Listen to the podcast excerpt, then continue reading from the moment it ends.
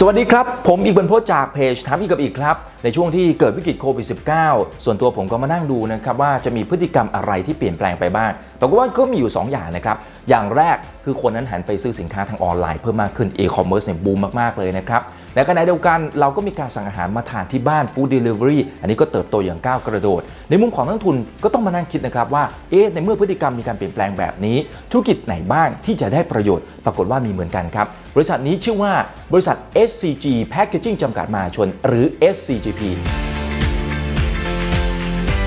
เรื่องแรกครับ SCGP เป็นผู้นำด้านบรรจุภัณฑ์ครบวงจรในอาเซียน จะเห็นว่า SCGP เนี่ยเขาเข้าไปทำตลาดที่ไหนก็เป็นผู้นำทั้งหมดเลยครับทั้งตลาดบรรจุภัณฑ์ในไทย อินโดนีเซีย เวียดนาม แล้วก็ยังเป็นแชมป์บริษัทที่มีส่วนแบ่งการตลาดมากที่สุด ในด้านบรรจุภัณฑ์ที่ทำมาจากลูกฟูก ทั้งในไทยแล้วก็เวียดนามครับ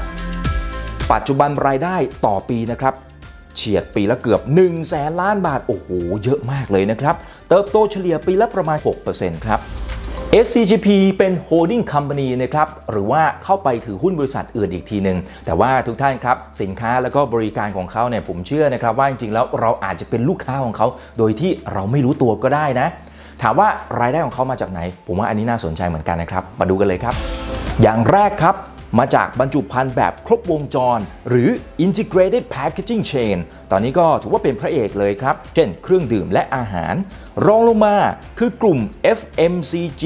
นะฮะแล้วก็กลุ่ม electronics ครับ ส่วนหนึ่งก็เป็นเพราะธุรกิจนั้นเติบโตสูงมาก ๆปัจจุบัน SCGP นั้นมีผลิตภัณฑ์ในสายธุรกิจผลิตภัณฑ์แบบครบวงจรยกตัวอย่างเช่น บรรจุภัณฑ์กล่องลูกฟูก บรรจุภัณฑ์กล่องพิมพ์สีเพื่อการแสดงสินค้า และบรรจุภัณฑ์ที่มาจากวัสดุสมรรถนะสูง และโพลิเมอร์ รวมไปถึงบรรจุภัณฑ์แบบอ่อนตัว และก็เป็นแบบคงรูปครับแพคเกจิ้งหรือว่าบรรจุภัณฑ์ยุคใหม่ ไม่เหมือนเดิมแล้วนะครับ จากเดิมเราอาจจะคิดว่า อ๋อบรรจุภัณฑ์เนี่ยเราจำเป็นจะต้องมีนะ เพราะจะได้เป็นการปกป้องสินค้าไม่ให้ปนเปื้อนเราจะคิดอย่างนั้น แต่ยุคใหม่มีหน้าที่มากกว่านั้นแล้วนะครับ ช่วยในการขายได้ด้วย สมมุติว่ามีสินค้าอยู่ 2 ชิ้น เหมือนกันเป๊ะเลย แต่ว่าสินค้าชิ้นหนึ่งเนี่ยนะครับโอ้โหเขาห่อหุ้มด้วยบรรจุภัณฑ์ที่ดูแล้วสวยงามนะครับโดดเด่นสะดุดตามากๆ ถ้าเป็นในมุมของลูกค้าเป็นไงครับเราก็คงจะเลือกชิ้นนี้นี่แหละครับคือประโยชน์ของเขา นอกเหนือจากนี้ครับก็จะเป็นประโยชน์ในเรื่องของการยืดอายุในการใช้งานของสินค้าได้ด้วย แต่ความพิเศษของเขาคืออะไรครับ คือเปรียบเสมือนกับ เป็นคนตัดสูตรให้อะครับสมมติว่าคุณลูกค้าเขาบอกเลยนะ ว่าเขาต้องการสูตรแบบสีอย่างนี้นะครับสเปคต้อง 1 2 3เขาโยนโจทย์มาให้ทางด้านของทีม SCGP รับโจทย์ปุ๊บกลับไปคุยหลังบ้านครับอ๋อคุณลูกค้าเขาต้องการแบบนี้ เราคิดต่อยอดให้กับคุณลูกค้าได้ไหมทำแบบนี้แหละครับตอบโจทย์โซลูชันในมุมต่างๆ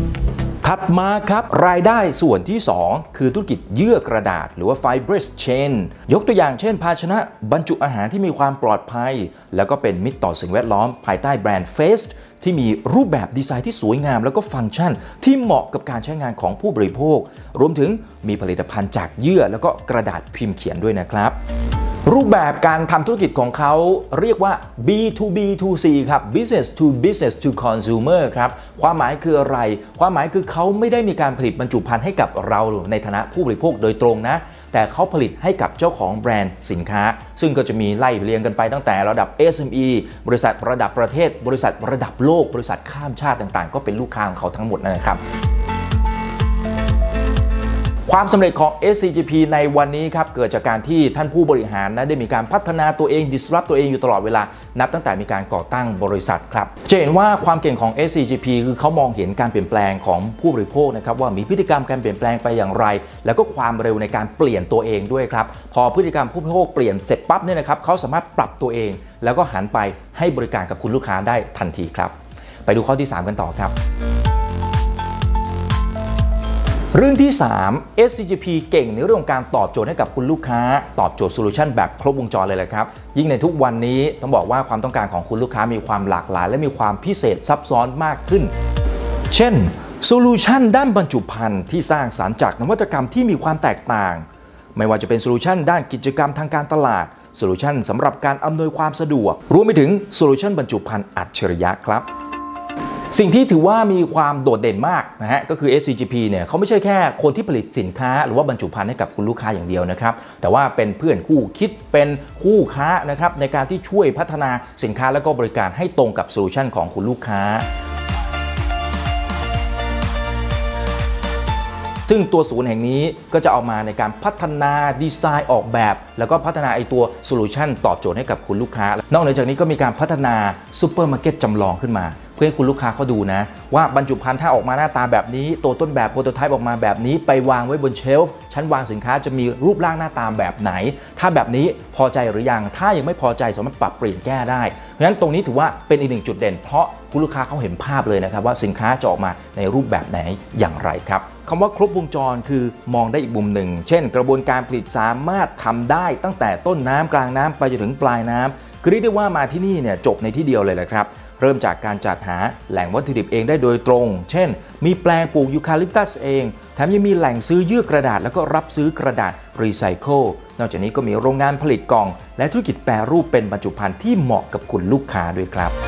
มีข้อดีอยู่หลายอย่างครับ เช่น เรื่องการควบคุมคุณภาพตลอดทั้ง supply chain ห่วงโซ่คุณค่านะครับ นอกจากนี้ก็เป็นการดูแลเรื่องของเสถียรภาพทั้งในมุมของราคา และก็มีความมั่นคงเรื่องของวัตถุดิบด้วย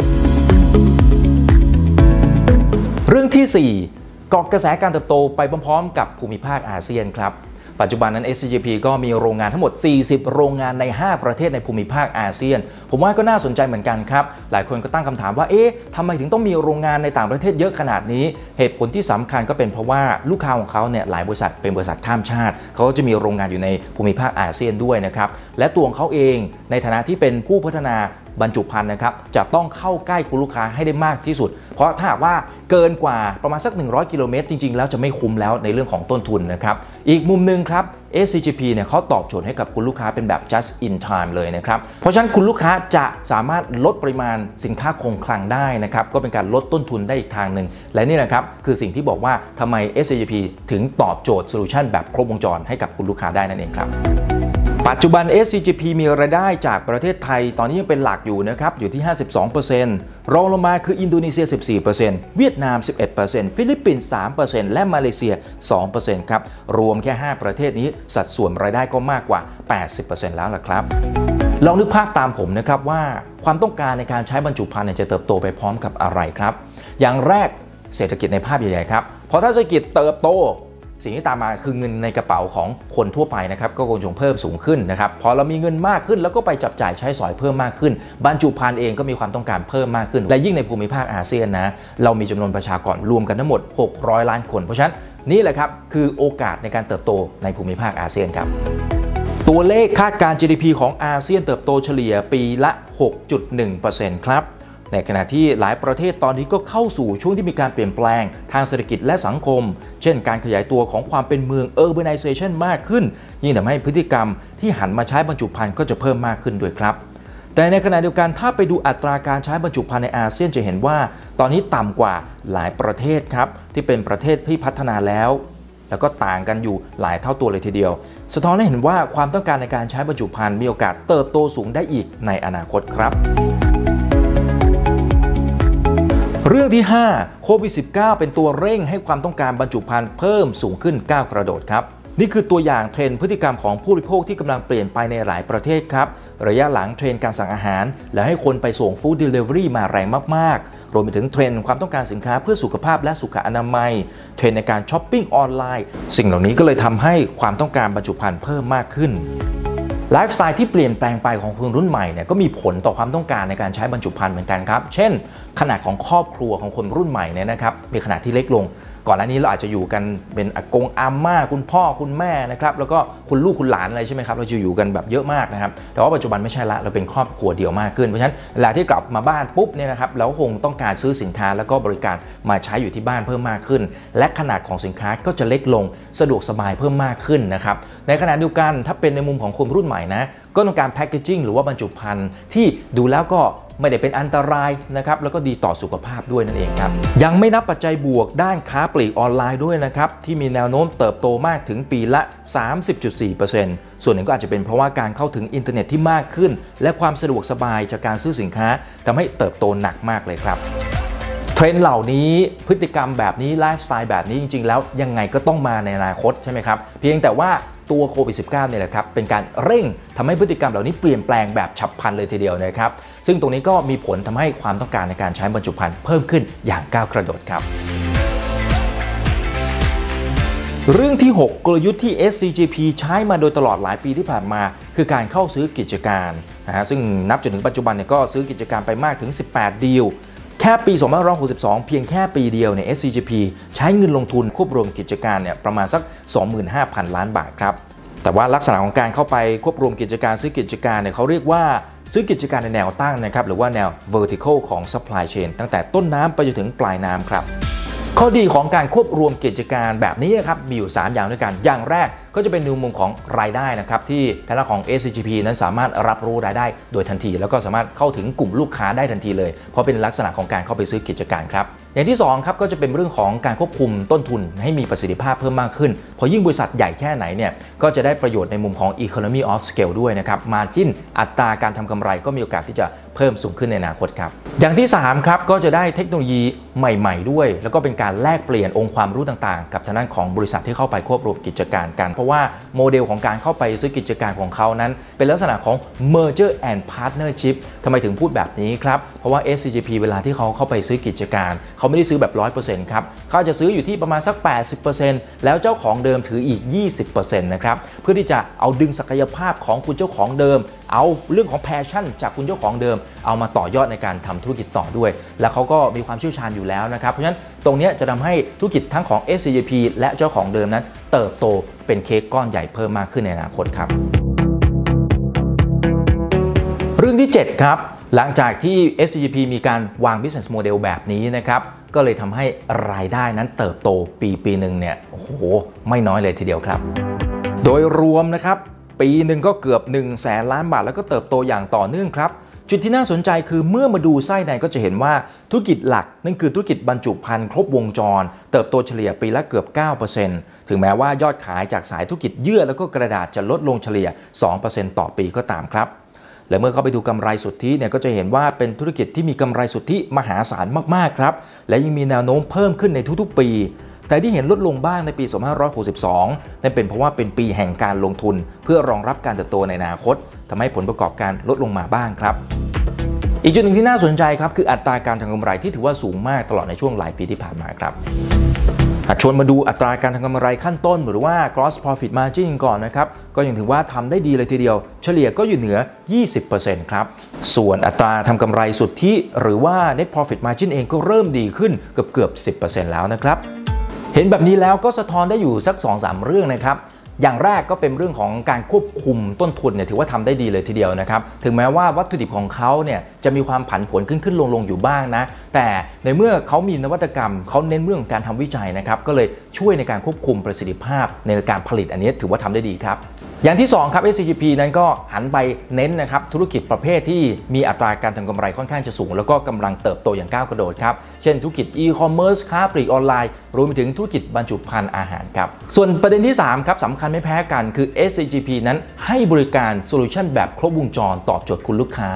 คือลูกค้าเขาโยนโจทย์มาครับว่าต้องการ 1 2 3 และ SCGP สามารถตอบโจทย์ให้ได้ ในมุมของลูกค้าเขามีความสุขเขาแฮปปี้ ในมุมของ SCGP เองก็ไม่ต้องไปห่วงในเรื่องของราคานะครับ ก็ในเมื่อลูกค้าเขายอมจ่ายอัตราทำกำไร ก็ถือว่าสูงใช้ได้เลยทีเดียวครับ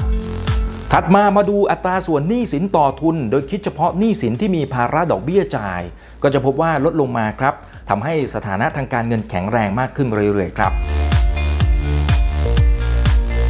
เรื่องที่ 8 ครับ S G P นั้นเน้นเรื่องของการพัฒนาธุรกิจให้เกิดความยั่งยืนในระยะยาว ซึ่งท่านผู้บริหารเองเนี่ยนะครับเขาเน้นย้ำอย่างมากกับการพัฒนา ESG หันมาสนใจเรื่องของสิ่งแวดล้อมสังคม แล้วก็บรรษัทพิบาลไม่ได้มุ่งเน้นแต่การสร้างผลกำไรผลตอบแทนที่สูงที่สุดเพียงอย่างเดียวครับ ใช้หลักการ circular economy ครับหรือว่าเศรษฐกิจหมุนเวียน ซึ่งก็หมายถึงการใช้ทรัพยากรวัตถุดิบ และก็ผลิตภัณฑ์ให้เกิดประโยชน์สูงที่สุดนำกลับมาใช้ซ้ำลดการใช้แล้วก็การรีไซเคิลครับ เพื่อให้แก้ไขปัญหาทรัพยากรธรรมชาติที่มีอยู่อย่างจำกัด และปัญหาเรื่องขยะเนื่องจากนี้ก็ยังมีความมุ่งมั่นการพัฒนาเทคโนโลยีใหม่ ๆ ที่เป็นมิตรต่อสิ่งแวดล้อม เช่น เทคโนโลยีบรรจุภัณฑ์กล่องลูกฟูกเพื่อสิ่งแวดล้อม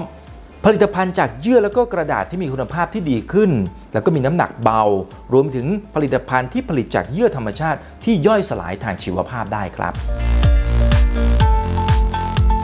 เรื่องที่ 9 ครับ ACGP อยู่ในระหว่างการระดมเงินทุนในตลาดหลักทรัพย์แห่งประเทศไทยครับ ตัวนี้ถือว่าเป็นอีกหนึ่งจุดเปลี่ยนก้าวที่สำคัญของ ACGP เลยทีเดียวนะครับ เพราะฐานะของ ACGP นั้นตอนนี้ครับเป็นการระดมเงินทุนเพื่อเตรียมเอาไว้สำหรับการเติบโตในอนาคต ไม่ว่าจะเป็นในมุมของโอกาสในการควบรวมกิจการ โอกาสในการขยายกำลังการผลิต รวมไปถึงการลดต้นทุนภาระดอกเบี้ยเพราะจะเอาเงินส่วนหนึ่งไปคืน ให้กับธนาของธนาคารด้วยนะครับนอกจากนี้ก็เอาเงินเอาไว้สำหรับ working cap นะครับหรือว่าเป็นเงินทุนหมุนเวียนของบริษัทนั่นเองครับ เรื่องที่ 10 ครับ SCGP นั้นเป็นบริษัทลูกของ SCC หรือว่าบริษัทปูนซีเมนไทยจำกัดมหาชน ซึ่ง SCC เนี่ยเขาจะมีธุรกิจอยู่ 3 ขา SCGP เป็นหนึ่งในนั้นนะครับ ปัจจุบันฐานะของปูนใหญ่ถือหุ้นอยู่ประมาณ 99%แต่หลังจากที่เข้ามาระดมทุนในตลาดหลักทรัพย์แห่งประเทศไทย สัดส่วนก็จะลดลงมา ซึ่งการที่ SCC หรือว่าปูนใหญ่เข้ามาถือหุ้นนะครับเป็นผู้ถือหุ้นใหญ่เนี่ยจริงๆก็มีข้อดีเยอะแยะมากมาย ไม่ว่าจะเป็นเรื่องของความมั่นคงนะครับไม่ว่าจะเป็นเรื่องความน่าเชื่อถือ ไม่ว่าจะเป็นในมุมของการที่บริษัทในเครือของเขาสามารถสร้างซีเนจี้แล้วก็สร้างรายได้ให้กับ SCGP ในทางอ้อมได้ด้วยครับ ส่วนตัวผมคิดว่า SCGP ทำธุรกิจที่ค่อนข้างน่าติดตามอย่างมากเลยนะครับ เนื่องจากว่าข้อแรกเขาเป็นผู้นำธุรกิจบรรจุภัณฑ์ครบวงจรในภูมิภาคอาเซียน ตัวนี้ก็มีข้อดีอยู่หลายอย่างด้วยกัน ไม่ว่าจะเป็นในมุมของต้นทุนนะครับ แล้วก็เรื่องของคุณภาพที่สามารถควบคุมได้ตลอดทั้ง supply chain เลยทีเดียว นอกจากนี้เขาสามารถจับเทรนด์ได้ด้วยนะครับว่าภูมิภาคอาเซียนที่เป็นภูมิภาคที่กำลังซื้อเนี่ยกำลังมานะครับเงินในกระเป๋ากำลังเพิ่มสูงมากขึ้น การจับจ่ายใช้สอยกำลังเพิ่มตามมาเทรนด์กำลังจะเปลี่ยนแปลงในมุมไหน ถ้าเทรนด์เปลี่ยนแปลงด้วยความที่เขาใหญ่เนี่ยนะครับเขาก็สามารถปรับเปลี่ยนธุรกิจของเขาให้ไปตอบรับกับ megatrend เหล่านั้นได้ อย่างที่สองครับ SCGP นั้นเข้าใจความต้องการของคุณลูกค้า คือถ้ามองในมุมของต้นทุนก่อนนะ คุณลูกค้าเองนะครับเขาจะคิดว่าสัดส่วนตรงนี้อาจจะไม่เยอะแค่ 2-3%ของการผลิตสินค้าชิ้นหนึ่งเท่านั้นนะครับ แต่ว่าความสำคัญเนี่ยมีความสำคัญเพิ่มมากขึ้นเรื่อยๆ เนื่องจากว่า packaging เองเปรียบเสมือนกับหน้าตาให้กับทางด้านของผู้บริโภคนะครับถ้าหน้าตาไม่ดีตั้งแต่แรกนะครับผู้บริโภคก็อาจจะไม่ซื้อเลยใช่ไหมครับหรือแม้กระทั่งประโยชน์ด้านอื่นๆนะ เช่นเรื่องของการยืดอายุสินค้า หรือแม้กระทั่งการ traceability นะครับหรือว่าเข้าไป track ดูว่าที่มาของสินค้ามาจากไหนอย่างไร นี่จะเป็นเทรนด์ที่กำลังมาแรงมากๆ อีกมุมหนึ่งครับ การที่ SCGP สามารถตอบโจทย์ให้กับคุณลูกค้าได้เปรียบเสมอกับการตัดสูตรให้พอดีตัวตรงกับความต้องการของคุณลูกค้า มันก็จะมีสิ่งที่เรียกว่า switching cost นะครับที่สูงมากๆ ทางด้านของคุณลูกค้าเองเขาก็อาจจะไม่กล้าที่จะเปลี่ยนเจ้านะ ก็ในเมื่อ SCP เขาทำได้ดีอยู่แล้ว ตอบโจทย์ได้ทุกมุมอยู่แล้ว ถ้าไปเปลี่ยนเจ้าใหม่เนี่ยก็ไม่แน่ใจว่าเอ๊ะเจ้าใหม่เขาจะทำได้เหมือนกันหรือเปล่า ตัวนี้แหละครับคือเสน่ห์ของธุรกิจ SCP แล้วก็ทำให้ SCP นั้นมีอัตราทำกำไรที่ถือว่าสูงอย่างต่อเนื่องครับ ผู้บริหารเขายืนยันกับผมเลยนะครับว่าด้วยวิธีคิดแบบนี้นะครับก็เลยทำให้คุณลูกค้านั้นเข้ามาซื้อเรื่อยๆนะครับแล้วก็ไม่ค่อยจะ สวิชนะครับหรือว่าเปลี่ยนไปใช้เจ้าอื่นเลยแหละครับ อย่างที่ 3 ที่ผมชอบนะครับก็คือเขามีการปรับเปลี่ยนตัวเองอยู่เสมอนะครับไม่ว่าจะเป็นเรื่องของกระบวนการการผลิตนะครับหรือแม้กระทั่งการ disrupt ตัวเองนะครับก็ในเมื่อเทรนด์มันเปลี่ยนพฤติกรรมผู้บริโภคเปลี่ยนความต้องการของคุณลูกค้าเปลี่ยนนะครับเขาก็พร้อมที่จะมีการปรับตัวเพื่อเป็นการรับเทรนด์ใหม่ๆ ซึ่งเขาทำได้ดีตลอดในช่วงหลายสิบปีที่ผ่านมาเพราะยืมนะครับว่าทุกวันนี้เนี่ยการเปลี่ยนแปลงมันเกิดขึ้นเร็วมากๆ ถ้าหากว่าผู้บริหารไม่ได้มี mindset เรื่องของการปรับตัวเนี่ยอันนี้จะลำบากในอนาคตนะครับ อย่างที่ 4 เลยผมว่าอันนี้เนี่ยน่าสนใจนะครับเพราะว่าเขาไม่ได้เน้นเรื่องของการสร้างกำไรสูงที่สุดแต่เพียงอย่างเดียวนะเขาเน้นเรื่องของการสร้างความยั่งยืน ใส่ใจเรื่องของสิ่งแวดล้อมสังคมแล้วก็บรรษัทพิบาล ตรงนี้แหละครับจะเป็นสิ่งที่ทั้งลูกค้า คู่ค้าแล้วก็ผู้บริโภคนั้นมองเห็นนะครับแล้วก็จะทำให้ธุรกิจของ s h p นั้นเติบโตได้อย่าง มั่นคงแล้วก็ยั่งยืนครับ เป็นไงกันบ้างครับ นี่คือข้อมูลทั้งหมดนะครับของ SCGP ที่เอามาชวนคุยชวนวิเคราะห์กันนะครับ ก็หวังว่าจะเป็นประโยชน์กับทุกๆท่าน แต่อย่าลืมครับ โอกาสในการลงทุนมีก็จริง แต่ก็จะมีความเสี่ยงตามมาด้วย ยังไงเข้าไปศึกษาหนังสือชี้ชวนด้วยนะครับว่าเขามีวิธีการบริหารจัดการความเสี่ยงในมุมไหนบ้าง แล้วก็ฝากกดไลค์กดแชร์กันด้วยนะครับถ้าชื่นชอบคอนเทนต์ประเภทนี้ครับหรือว่าถ้าดูทาง YouTube อย่าลืมกด subscribe แล้วก็กดกระดิ่งด้วยจะได้ไม่พลาดทุกข้อมูลข่าวสารที่จัดให้ครับ อย่าลืมนะครับว่าเริ่มต้นวันนี้ดีที่สุด ขอให้ทุกท่านโชคดี และขอให้มีอิสรภาพในการใช้ชีวิต นี่คือคุยกับอีกกับผม อีกบรรพตจากเพจถามอีกกับอีกครับ วันนี้ลากันไปก่อนครับ สวัสดีครับ